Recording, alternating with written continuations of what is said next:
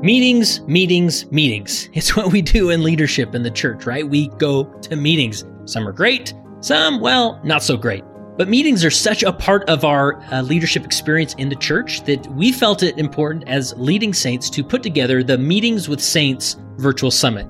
And if those of you that have attended other virtual summits, you know how these work. We've gathered about 20 experts or individuals who have a unique perspective about how to effectively run a meeting and we've interviewed him and we've uh, made that content all part of this virtual summit, which you can watch anywhere in the world. It's free to attend. It starts March 17th, and you just got to register. And we're going to cover things like how to make a meeting a revelatory experience, how to create and use an effective meeting agenda, how to hold an effective ministering interview, how to engage all participants in a meeting, even introverts like myself, how to use software applications to streamline your meeting discussions and to really shorten those meetings that to a realistic length. And uh, we're going to cover as many types of meetings, even sacrament meetings. There's going to be covered in this virtual summit. So the Meetings with Saints virtual summit starts March 17th. Don't want to miss this phenomenal content.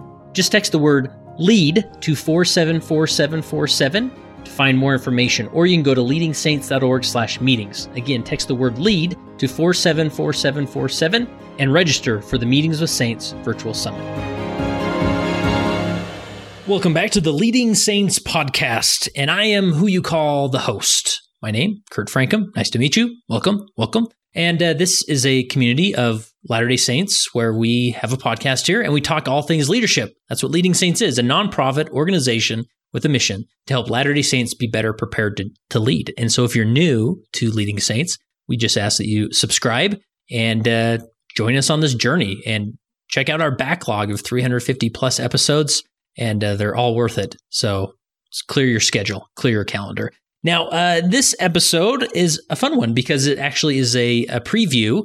Uh, depending on when I release this, I'm kind of recording this in the future, or I'm sorry, in the past, and uh, and not sure when I'll exactly release this because I'm in in the midst of recording a bunch of interviews for our Meetings with Saints virtual summit, and this is where we talk all things meetings as it relates to being a leader in the Church of Jesus Christ of Latter Day Saints, because as you know, there's just a lot of meetings. And I talk with Stephen Rogelberg in this interview, actually a non Latter day Saint. It's always fun to to uh, bring a Gentile onto the podcast. Now, I don't, I don't know. That seems like negative connotation, but you know what I mean. It's just fun to talk with people outside of our uh, communities and uh, ask them about questions within our communities. He wrote a book, a fantastic book that I recommend called "The Surprising Science of Meetings: How You Can Lead Your Team to Peak Performance."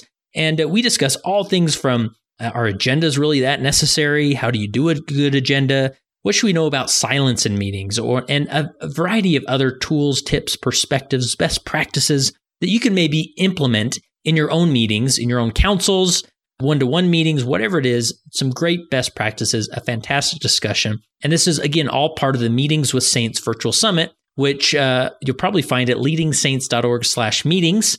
All the information if you do want to register for that. So you can see 20 plus interviews with some fantastic experts and uh, individuals who've implemented effective meetings because meetings ain't going away. I really think meetings are eternal. Like they're in the afterlife. There'll always be a reason for meetings, unfortunately. So, and not just in the, the celestial kingdom, everywhere. All right. So I think you'll enjoy this conversation. I know I learned a lot from it and from reading his book. So here's my interview with Stephen Rogelberg, the author of The Surprising Science of Meetings.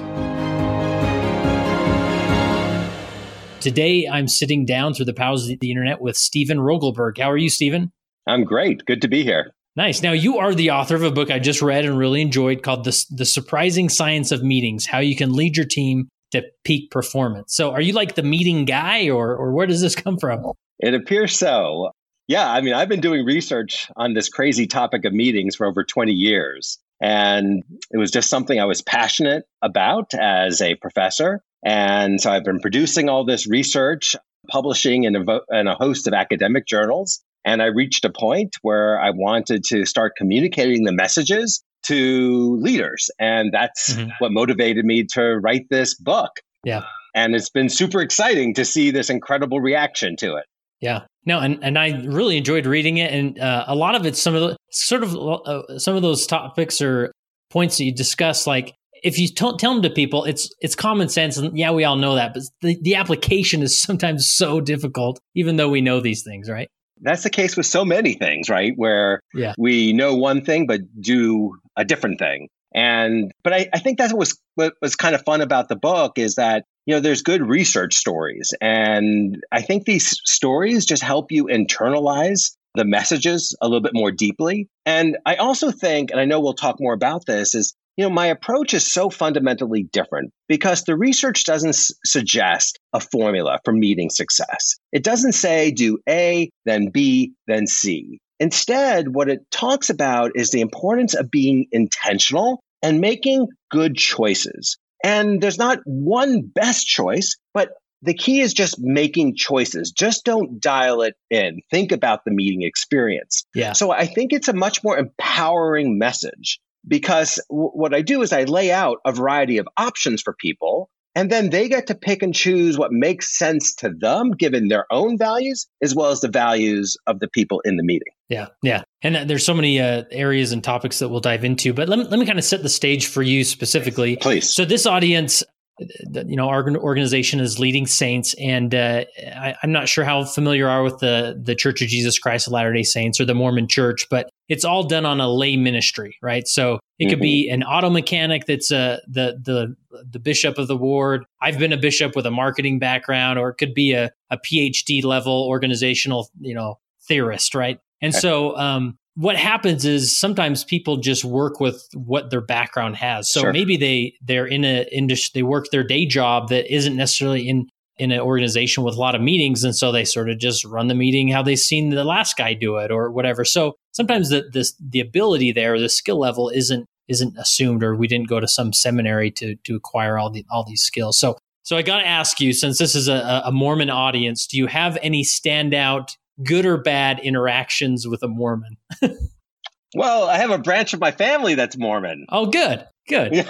so no, I'm, I'm we're so, good. so you so you interact with them, and you know they're they're fairly normal. We're, we're fairly normal they people. are. yes, they are. Um, in fact, my um, the doctoral student who has really been my partner with most of uh, my research on meetings is also Mormon. Oh, nice. Uh, so, um, yeah. Is he the one no. that's at the University of Utah right now? Exactly. You know, I, I, read his name in the in the book. I thought, oh, maybe that's another potential interview. So I googled him real fast. I'm like, wait a minute, he's just down the street from me. So I, awesome. I hope to reach out to him, connect with him. But uh, well, cool. So that's sort of the, the how we're approaching this. Is that uh, it, we're, we're, sort of all over the map with our perspective of meetings. And if there's anything in leadership in in our church where people kind of really roll their eyes, it comes with meetings. And I guess that goes for for any organization. And so I guess maybe a good place to start is just the, the cost of meetings. Mm-hmm. You, you, talk about this in a few chapters eh, eh, that we, we get so hypersensitive with financial costs, right? Or spreadsheets, but we just completely eh, ignore the cost that meetings can be. So, how would you explain the cost of meetings? Yeah. So, I mean, meetings are incredibly expensive. You know, when we think about time by people's salaries, you can identify direct costs associated with the engagement, but those are actually um, underestimates. So, first of all, from a direct cost perspective, you know, it's not unusual to have a meeting at work costing $500 and a meeting at work costing $5,000, depending on the level of the individuals in there and how long the meeting is. But then you have indirect costs. First of all, there's opportunity costs. People could be doing something else you know, helping a customer that they're not able to do. Then you have frustration costs. We have research showing that bad meetings also hurt your engagement overall with the job, which is certainly another cost. And then there's even something called meeting recovery syndrome. Oh, wow. And this is the idea that when we have a bad meeting, we just don't leave it at the door. It sticks with us yeah. and we ruminate and we need to talk to others about the bad meeting. Especially we take it home to our spouse, right? Uh, we do. So we do. You won't believe this. you won't believe this. So, yeah, so it is an incredibly expensive phenomenon, especially when you think of the fact that there are 55 million meetings a day in the US alone. Yeah. Yeah. And, and so that's just something to be aware of that just because everybody's in a room and it feels like we're getting stuff done doesn't mean that uh, we're we're not spending a lot of of uh, resources, right? That's exactly right. And you know that I, I love how you just said that because if a leader just internalizes that notion, right? If they just internalize that there's a cost associated with this interaction, I think it starts to trigger that intentionality and thoughtfulness that I mentioned earlier. Yeah. And, and like you said, you know, in an organization, there's a financial cost, but you know, in a volunteer organization, it's easy. A leader could say, "Ah, oh, but we're all volunteers." You know, I'm there's no, I'm not paying an hourly rate for everybody here, but there's especially obviously you mentioned the opportunity cost is one thing, but really there's this huge expense of morale, right? When when a meeting doesn't go well, there's a, an expense of morale. Oh yeah, I mean, we want to be good stewards of everyone's time, whether that person is being paid or whether they're a volunteer. You know, if we want people to be engaged volunteers and we want people to tell other people that they should be volunteering, we want these meetings to be meaningful. Yeah, yeah, for sure. So this other concept, there, there's a few concepts in, in in your book that sort of came out of nowhere for me. I didn't even didn't even consider as it relates to meetings, and one of them is self awareness of a leader. Yeah. Uh, where do we begin with this discussion, or what could you teach us about the importance of being self aware as a leader as it relates to meetings? Yeah, boy, that's such an important topic. So let me share a, a research finding uh, that I talk about in the book. You know, if you survey people after a meeting, there is typically one person who will leave that meeting saying, Hey, that was a good use of time. I liked it. And do you want to guess who that person is? Uh, the person that's leading the meeting. Right? Yeah, yeah, the, the meeting leader, right? The, the boss, right? Because they're in control. But we know from people's frustrations that there's some type of misalignment. And this is really important to recognize because if leaders have an inflated perception of the meeting, then they're not all that motivated to make them better. Yeah. Right? If you think they're going well, you're like, okay, I I'm fine. We have a good process. We have a good structure. So given that leaders seem to have this misaligned self awareness, then one of the first things a good leader needs to do is to build self awareness based on the voices of those in the meeting. And again, this is perfect for volunteer based organizations because it's so aligned with the notion of stewardship, right? And and when you think about your church and think about people volunteering, this notion of stewardship yeah. is so fundamental. Yeah, right. Absolutely. And so if I want to be a good steward, how do I communicate that to people? Well, I ask them their opinions and then I care about their opinions and I want to do something about it. So if I'm a, a leader and I want to do better at it, and I give people an anonymous survey to complete or a piece of paper where they can write down some remarks about what goes well in our meetings, what's not so good in our meetings, and what could we do better. And then I actually try to make changes. Well, that moves the dial in a very dramatic way and it addresses the self awareness issue. Yeah. Yeah. I, love that. That, and, and this is the thing that stood out to me, just that how you started that as a leader, I've run a lot of meetings and that I felt really good about because I got all the time I needed to voice my perspective, my thoughts, sure. my insight. And so I could leave the meeting feeling really good about it. Where 80% of the other people felt like, man, I didn't get a chance to get a word in edgewise or anything. And uh, it's so frustrating to be in that meeting. Right. And so just to step back and say, do I feel good about my meetings because I'm talking a lot or do other people uh, actually feel that way? And exactly. Really that, right. Well said. And I mean, that's one of the things I talk about in some of the speeches I give is, you know, I certainly want people to formally assess um, their meetings. I'm a big fan of that, doing that survey. But in the absence of that survey, you can also do some reflection. If you're the one doing most all the talking, that's most likely an indication that you're not doing a good job. If everyone is on their phones multitasking, that's probably another sign that you're not doing a good job. If there's a host of side conversations or there's a bunch of people who are not participating, again, that's a sign that you're not doing a good job. Yeah. Yeah, and, and so those are some quick things to note just in any meeting to sure. see if is that happening. It's probably something yeah. wrong. So you talk about a survey. What are some other ways as far as to increase our self awareness? I mean, do do you just hand out a survey? Do you meet with sure. people one on one, or or what are some other tactics that you would recommend?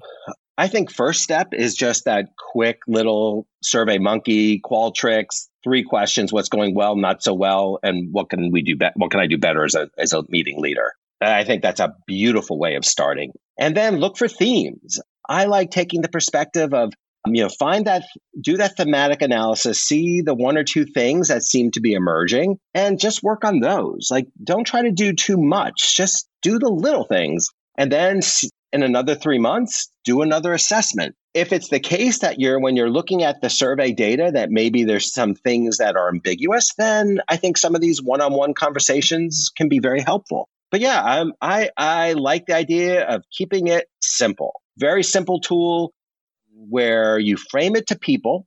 You frame it such that you tell people, listen, I really value your time. I do not want to waste your time. And it's within that spirit that I want to ask you these three questions. Yeah. No, I love that. Who doesn't and, want to fill out that survey? Yeah, right? exactly.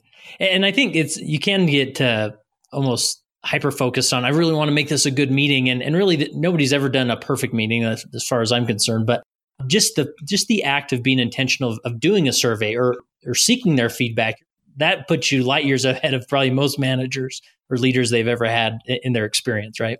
You are so correct. yeah, it's and again, I think that's why this book is really working for people is that it does keep it simple like this. It's making your meetings better can start with just some small simple choices and then reflecting and then thinking about a few different choices to make. But the beautiful thing about meetings is that they're just so bad that when we make small changes, they have tremendously positive impact. Yeah. Any other thoughts, sort of uh, dovetailing off that subject, with as far as as far as how much, as the leader, just the power of just being as quiet as possible in meetings. I mean, any any other thoughts with that? Is I mean, should a leader just really try and I've heard some people say just ask questions in meetings. You know, try not to pontificate too much. But any other thoughts as far as what the leader could do to just just shut up in the meeting? Sure. So that it's a great question, and so I okay. There's a few different res- ways I want to respond to this. So first of all, if the leader already knows what the answer has to be, then I'd rather them be transparent with that, right? So if there is a truth out there that people have to know um, that you know decisions already been made, let's not pretend it's not. I want leaders to be as honest. And so if they want discussion, they have to recognize that when they go first, that that will shape the entire discussion. And so if we want a genuine interaction, then we want to frame the challenge. We want to share with people the the parameters around that challenge in an honest way. And then we want to create a dialogue and a conversation around it and where the leader goes on this journey. But the best meeting leaders aren't necessarily silent, right? Because the best meeting leaders are also doing all kinds of facilitating types of orations, right? They're saying, mm-hmm. Hey, I haven't heard from you, Gordon. Uh, Sasha, unpack this for me more. You know, Jane, are you, do you agree with what's being talked about here? So they're talking, they're facilitating, they're in charge, they're making it happen. And when they do have something to say that's critical, they say it, mm. right? So I want people to like, you're the leader for a reason, right? You might have advanced in this organization because you do have good ideas and good insights. So if there's something that you feel is, you know, you're really passionate around, you know, share it. But what I tell when I coach leaders is I just want you to pick your battles, right? Yeah. So if it's not all that important, just let the group make the decision. If it's something really is critical, then let people know where you stand. Yeah.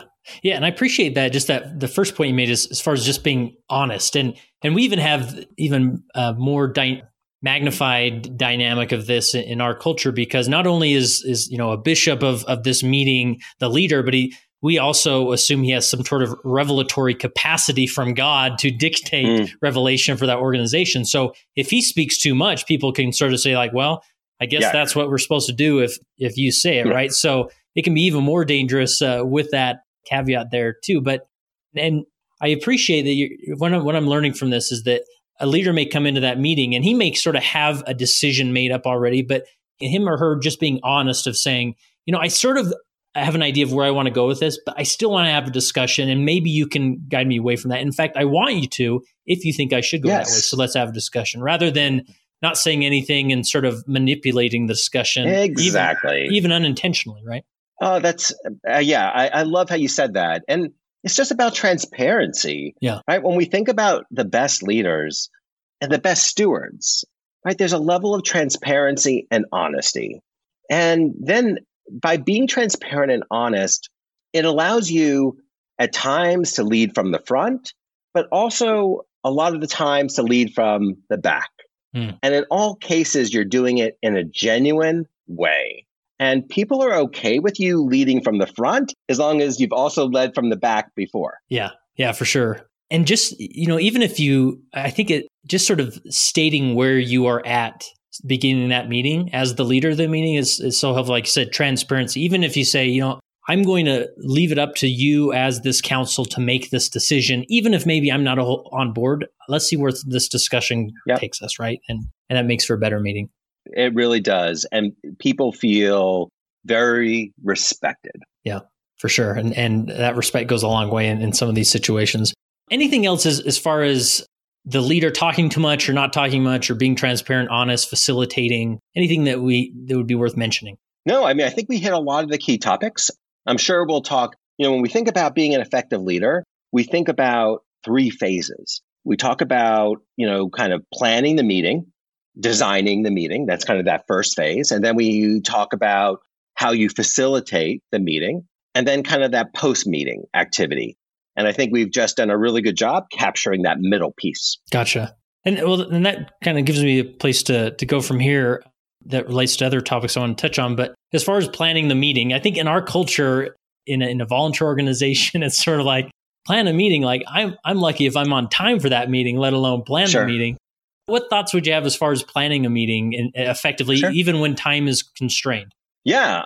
So planning a meeting is not a very time consuming activity. And I, am going to share an example. Uh, so I've, I've used this language a bunch so far in our conversation about this notion of being a good steward of others' time.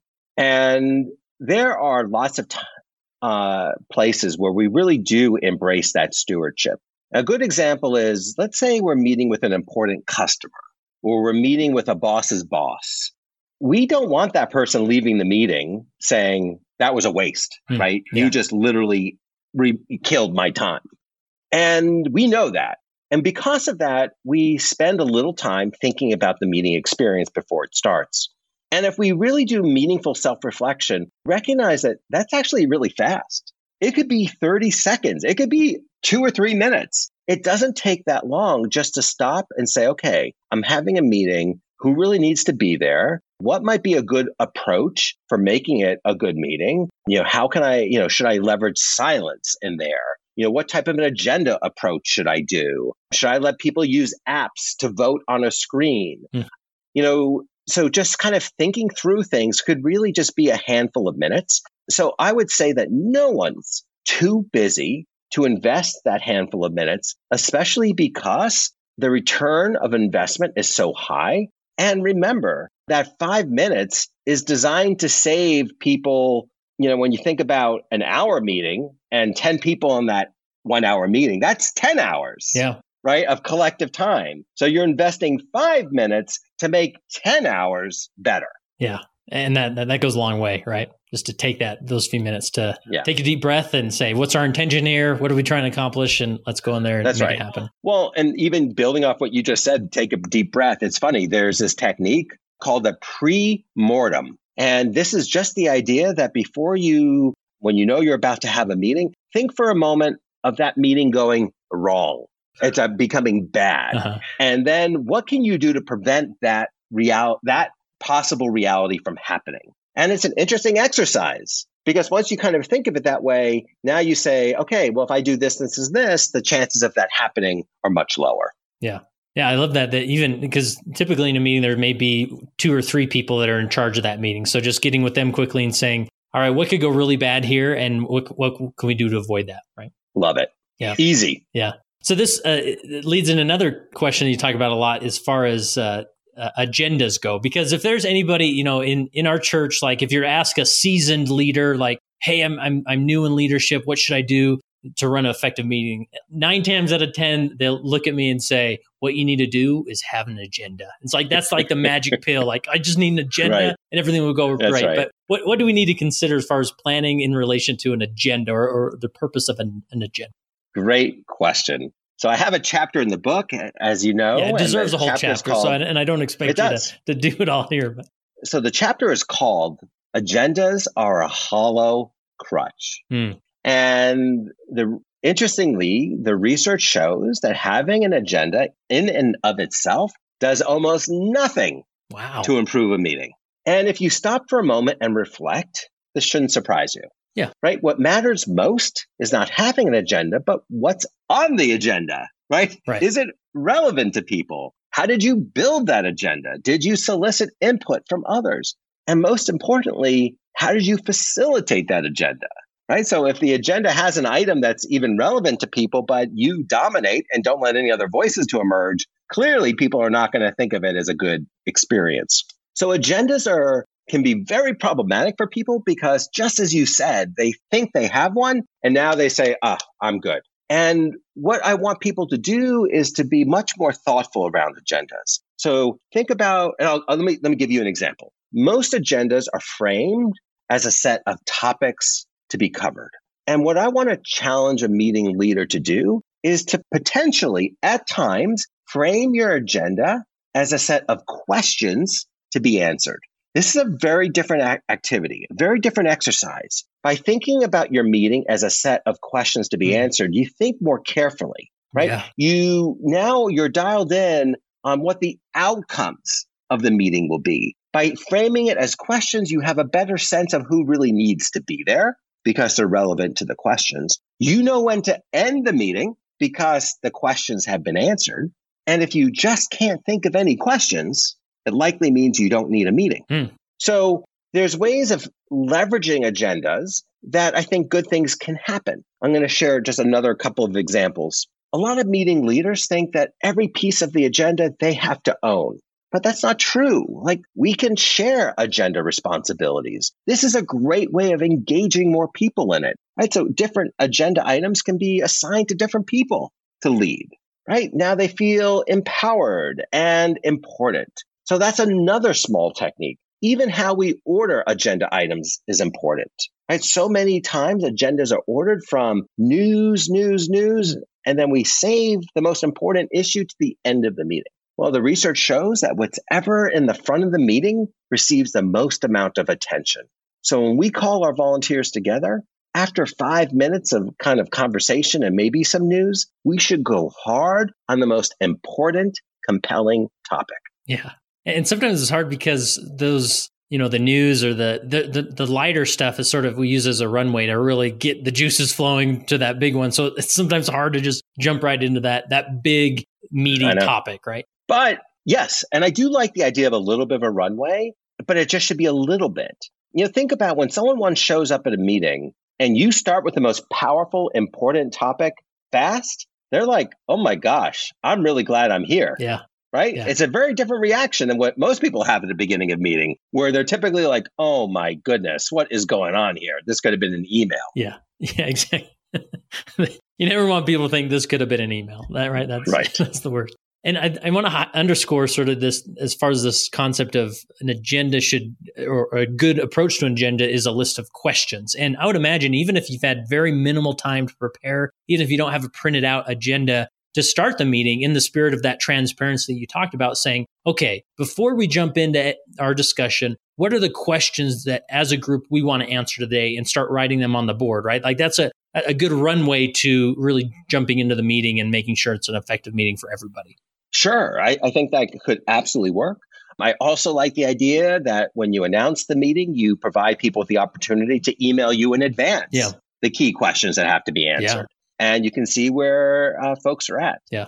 But yeah, I, I, I think that there's, you know, depending on the time the individual has, I think there's lots of ways that we can start our meetings in a way that really get them off on the right foot. Yeah, for sure. Well, let's move into as far as uh, times and lengths of meetings, because this is one sure. that, and I've been in some of these myself, in, in a volunteer organization, and a volunteer church that, you know, there's so much, you know, these are part time callings that people have and their intense callings. Sure. They've worked worked 50 hours a week at their office. Now they have to come, you know, conquer the world at their church. And and uh, sometimes they feel like, you know, we just got to get in a room and no matter how long it takes, we just got to get it done. And I've heard about, you know, meetings going till midnight, you know, three hours long. And you're just going through it. So, how would you help somebody who is perpetually having these two, three hour meetings? Yeah. And, and what do we need to understand about lengths of meeting times? Good, good, good question. So, there's a few things that the science talks about. So, first of all, there's this notion of Parkinson's law.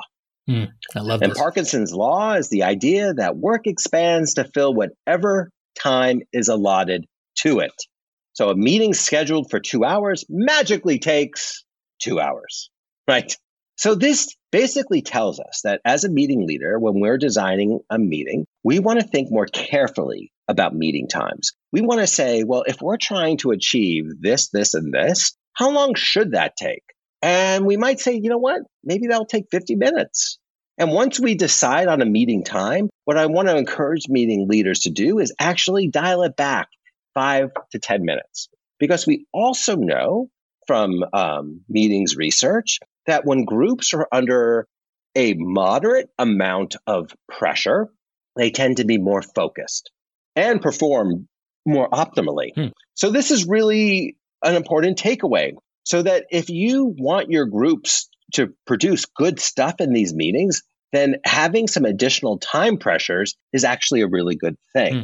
So if you are planning your meeting and you say, you know what, this meeting is going to be 55 minutes, 48 minutes, people are going to be like, what? What's going on here? And you know what? If your meeting is 48 minutes and it's good, people are going to be so happy. And if they have extra time, they'll just hang out and socialize with each other. Yeah. But that should take place outside the meeting. Yeah. Meetings are for business, yeah. right? Meetings are to get things done. Socializing can take place before the meeting, it can take place after the meeting, over coffee, whatever. But when you call a meeting, the purpose of the meeting is to get stuff done. Yeah, I love that. With these time constraints, it can be difficult eh, because you may, you know, feel like, okay, I'm I'm motivated by what Steven's saying. My next meeting, I'm going to go in there and say we're we're not going any longer than 50 minutes. And then you get to 50 minutes, you think, okay, we got to wrap up. Oh, one more thing. Oh, okay, one more thing, real quick. And then it's you know 15 minutes after the time, yeah. you think, oh, well, we were close, right? But right. I found in my experience that those first couple meetings, you just have to be completely strict of like, no, we're not, we're done. Right. We're talking about, we're walking out of the room right. now. We're leaving, right? And then over time, Absolutely. people get accustomed to that, right? Perfect. Yes. Well said. Yeah. I mean, it's a training process. It's a discipline process. Yeah.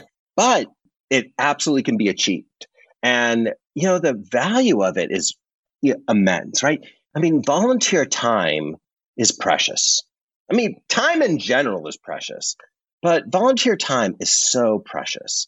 You know, if someone's giving you such a gift, and if you can take 50 minutes as opposed to two hours, I mean, that kind of respect pays dividends. Yeah. They're going to be more willing to volunteer in the future and they're just going to feel good about the engagement. Yeah. And just keep going and just be fully present.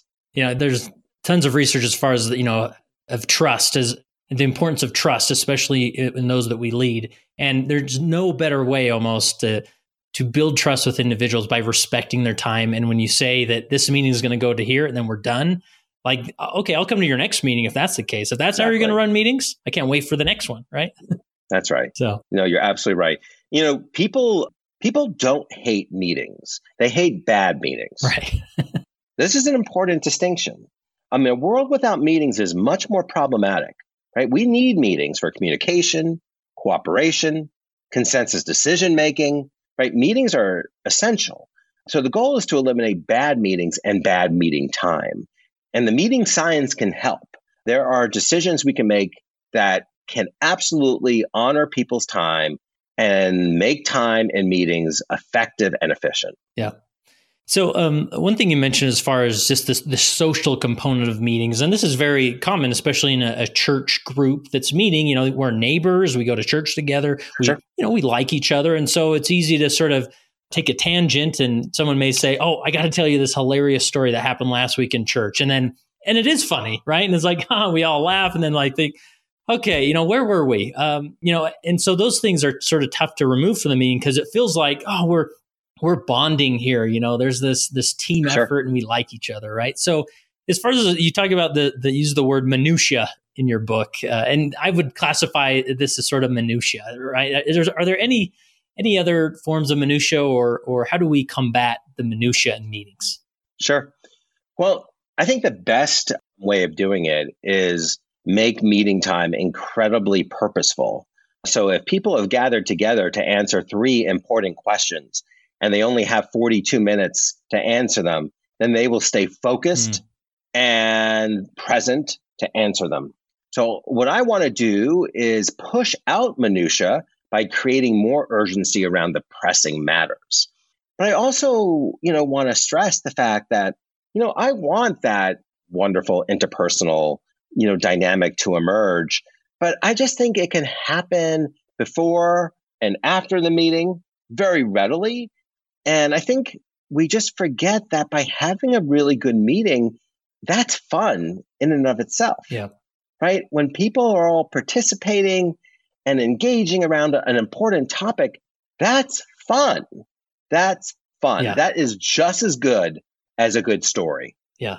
Because I think naturally people love social environments, but I think also people love purpose and being feeling That's like right. they're part of something purposeful. So if you give them a, a meeting full of purpose, they're going to enjoy that, and then it's short, and then they can move on and socialize That's after. Right. right. I mean, it's like you know we can all think about this in sports. You know, we play basketball or whatever, volleyball.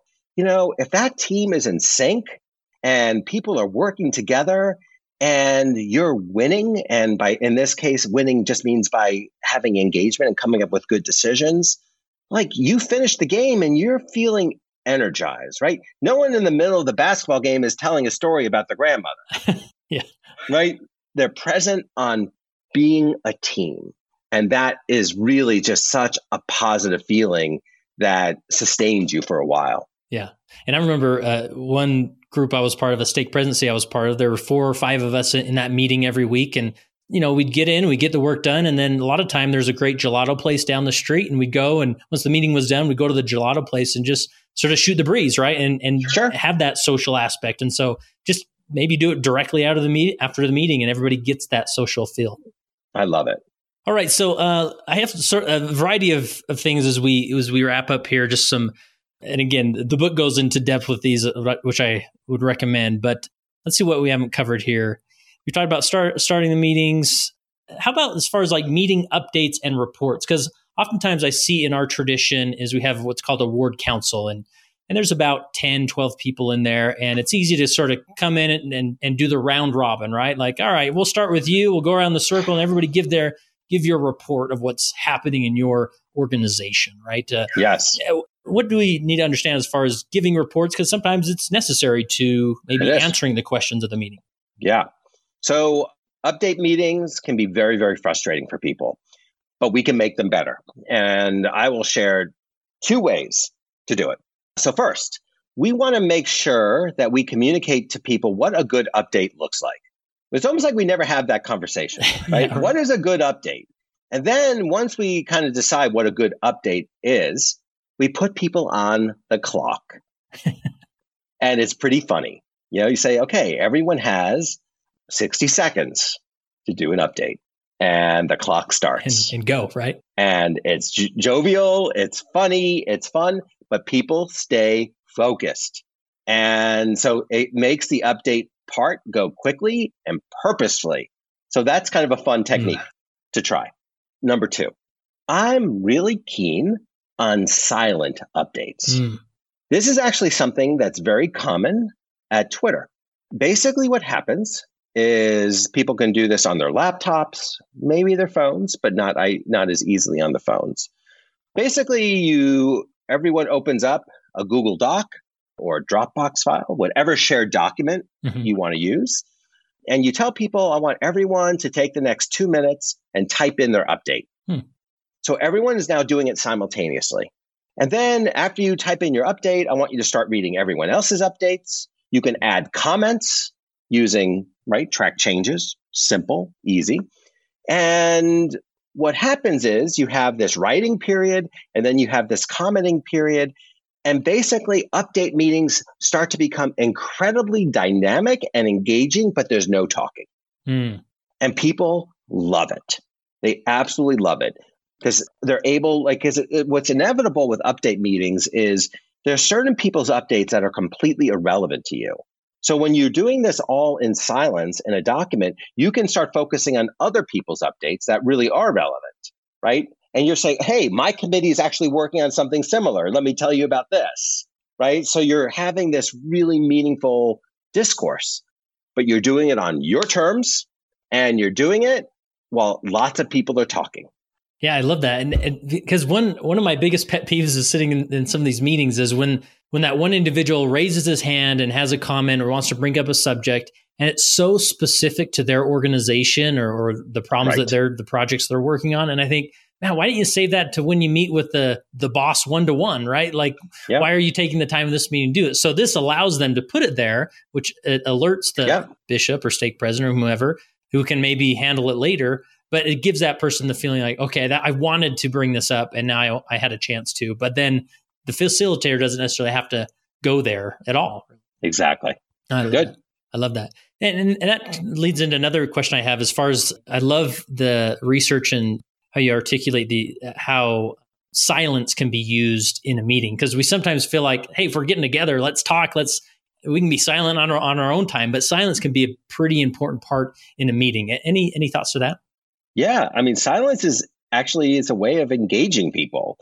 Um, you know, if I, uh, um, I'll, I'll, use an example of a very common task, um, which is um, brainstorming, hmm. right? And we know from the research that groups that brainstorm in silence, writing their ideas or typing them into a Google Doc or writing on index cards, um, groups brainstorming in silence generate nearly twice as many ideas and those ideas tend to be more creative. And the reason being is that you're not filtering, right? Everyone's talking at once, but you're not interrupting anyone. You're not filtering your ideas based on what someone else is saying, right? You are able to be your genuine self, bringing up whatever ideas come to mind. So silence unlocks that potential. And so if, if I have 10 people in a meeting I mean, silent brainstorming is like just the perfect tool to use, right? If I say, okay, we're now going to brainstorm, everyone open up their computers, or there's free apps, you know, where yeah. people can just click on a link and start typing on their phones. And all that information is recorded, right? Yeah. And then you have that brainstorming, and then there's apps that even allow you to start commenting on others' ideas. Then you could even vote on people's ideas. So as a way of I narrowing down a list to the five best, right? There's so much that's unlocked with silence. Yeah. And I love that. I Especially, you know, we've done a few episodes and articles about uh, introverts, especially in the religious context, and talk about, you know, sometimes it's hard to draw those introverts into the meeting when there's so many aggressive voices in the room. And this allows them to contribute in a way that's very safe because uh, they're just typing and then you know maybe they get called upon and they don't mind speaking but sometimes they they just don't want to step on others or, or speak over people trying to get a, a word yeah. in and this allows that to be facilitated right. absolutely correct you know again what i talk about in the book is i never speak in about in absolutes so i'm not advocating that every meeting should have silence yeah. and silent brainstorming but there are times where that approach could be fantastic. So, an intentional meeting leader thinks about the meeting and says, you know what, maybe silent brainstorming actually could work really well. And then they give it a go. Yeah. They give it a go. And, you know, then they reflect um, on how it went. And then that way they know for the next time, you know, whether it's the right tool or not the right tool. But we have lots of these, lots of opportunities to make good choices. Yeah, love that. Anything else as far as silence goes that uh, we be worth mentioning? They can read the book, right? That's right. yes. How about technology in meetings? Uh, I mean, especially these days, it can be so distracting. One notification can completely pull somebody out of their, that focus sure. that uh, discussion.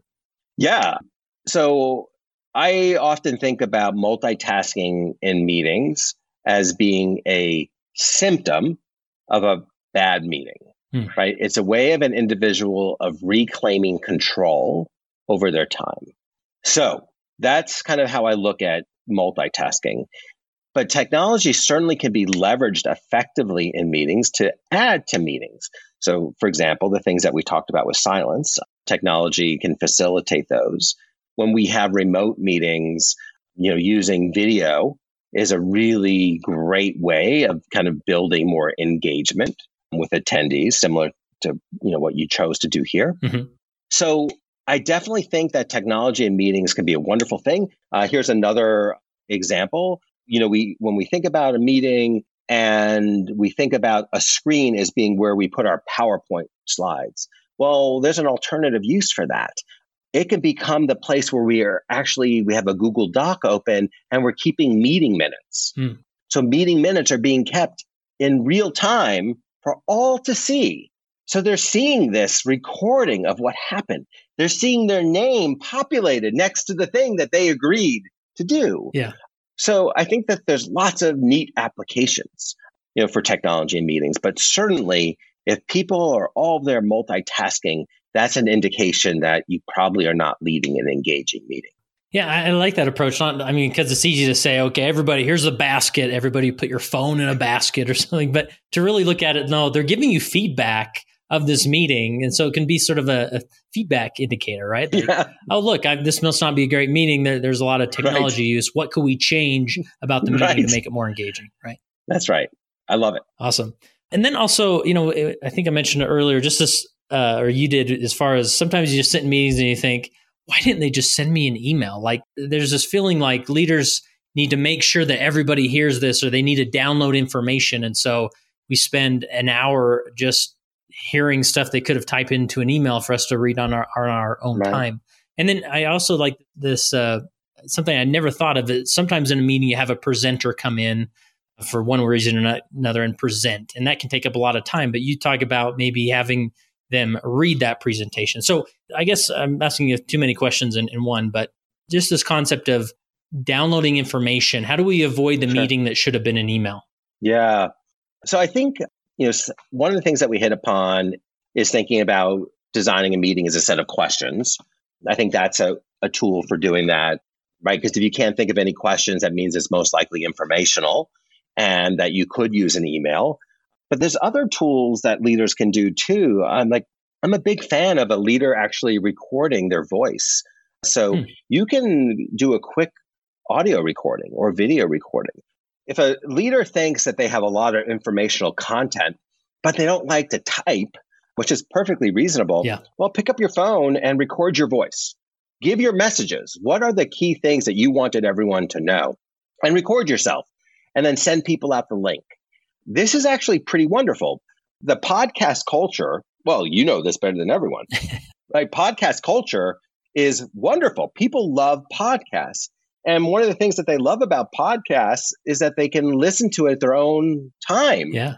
Right, when it makes speed, sense right? for them at one and a half speed. Yeah. And so as a result, a leader who just records themselves, sends a link to people, you know, that becomes like not disruptive to individuals. It's incredibly informational. And then that leader can just say, if you have any questions about any of this content, just email me or pick up a phone. Yeah. And, you know, you're basically just getting the information out in a different way while still honoring people's time. So every meeting can have an informational component, but it should be a small percentage. It should really be no more than five, ten minutes at the most. Once that starts to get larger, then I encourage the meeting leader to think about these alternative ways of getting out the information, recording themselves, sending an email, give it a go. The other way, and I know we're running low on time, is you record yourself with the information, you send it out to people, and then you kind of start the meeting saying, Hey, were there any questions about anything I sent out? Mm-hmm. Most likely people won't have any. And you say, Great, let's move. Yeah, perfect. And there's so many apps out there that I'm just thinking one that my extended family uses Marco Polo, where you make a quick video message and sends it to the whole group. Like getting a simple Marco Polo group together could facilitate yeah. that easily, or simple email, right? So love it. Perfect. Uh, and then as far as like having a presenter in the meeting or having someone present, you you say maybe even have them write down the information so that because people can read faster than just right, sitting there and listening. Right. So this is a technique that's used at Amazon. So Amazon basically doesn't let people do PowerPoint presentations. Instead, people have to write basically a memo of their idea. Their presentation gets recorded into a written document. Then people arrive at the meeting and just all read the written document, and then there's a conversation about it. And you're absolutely correct. People read at faster than they listen. They have more control over the pacing, which people seem to like. But Amazon had a more strategic purpose around it besides giving people more time. Basically, their thinking was that they wanted ideas to be evaluated more on the merits of their ideas, the kind of the merits of the concepts. So, you know, when things are presented, then often the charisma of the presenter starts to become relevant, right? But if you read something and evaluate it based on the written word, then A, the person writing it has to be much more kind of aware of the arguments, right? And then the discussion tends to be more about the arguments being presented in the document. So what Amazon feels is that it gets a much richer, deeper, substantive, thoughtful discussion when you remove presentations from a meeting. Hmm. Love that because we can get so bogged down and, and, time filled up so much when, all right, you know, so and so is going to present on this thing, and we all sit and listen, and it, and it kind of pulls us out of the the energy of the right. meeting for sure. Well, awesome, Steven. This has been so good. And uh, before I ask you, as far as people want to reach out to you or, or, follow you, is is there anything else we haven't covered that maybe you want to mention before we we wrap up? Well, I mean, you know, your interview was extremely thorough, and um, I really appreciate it. And no, I, I, just hope people check out the book. Yeah, it's, tell us where really where is, we can get it, or where we can learn more sure. about your research. Well, I mean, I definitely come to my website, so the, my website is just my name. So it's stevenrogelberg.com. Okay. So stevenrogelberg.com. Or you can go to the surprisingscience.com. awesome. Uh, the surprisingscience.com and, and go there. And I have additional resources. I have links to the book, you know, different media things as well. But I just encourage people to, you know, give the book a shot. I mean, one of the things that's been so exciting to me has been people's reactions to this book, right? Because no one wants to. I mean, your your initial reaction is a, a book about meetings is going to be just as more boring as a going to a meeting. But this book is different. I mean, the science of yeah. meetings is really energizing and exciting. And I've been blown away that, you know, Washington Post named it the number one book, you know, for leaders and Business Insider top 14. And it just speaks to the fact that people want to make their meetings better, but they wanted the message to be something a little different than I think what's been currently out there. So I encourage people to give it a go. And I really appreciate our conversation as a way of kind of bringing the science forward. And I do think it has just such wonderful applications, both for organizations where people are, you know, paid, but I love the idea of honoring volunteers' time the best that we can.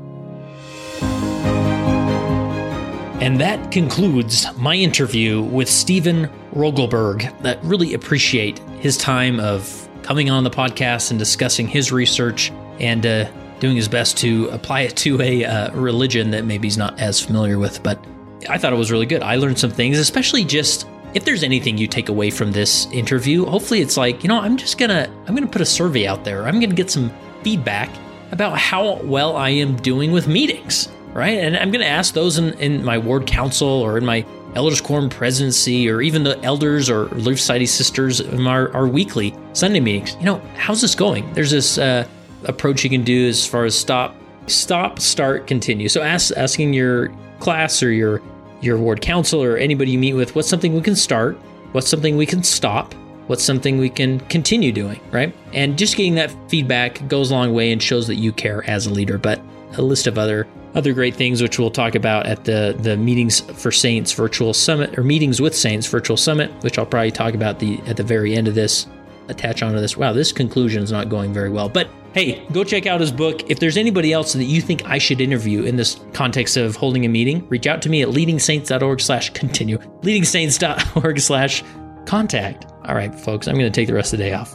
And don't forget about the Meetings with Saints virtual summit on March 17th. Register for free by texting the word LEAD to 474747. It came as a result of the position of leadership which was imposed upon us by the God of heaven who brought forth a restoration of the gospel of Jesus Christ.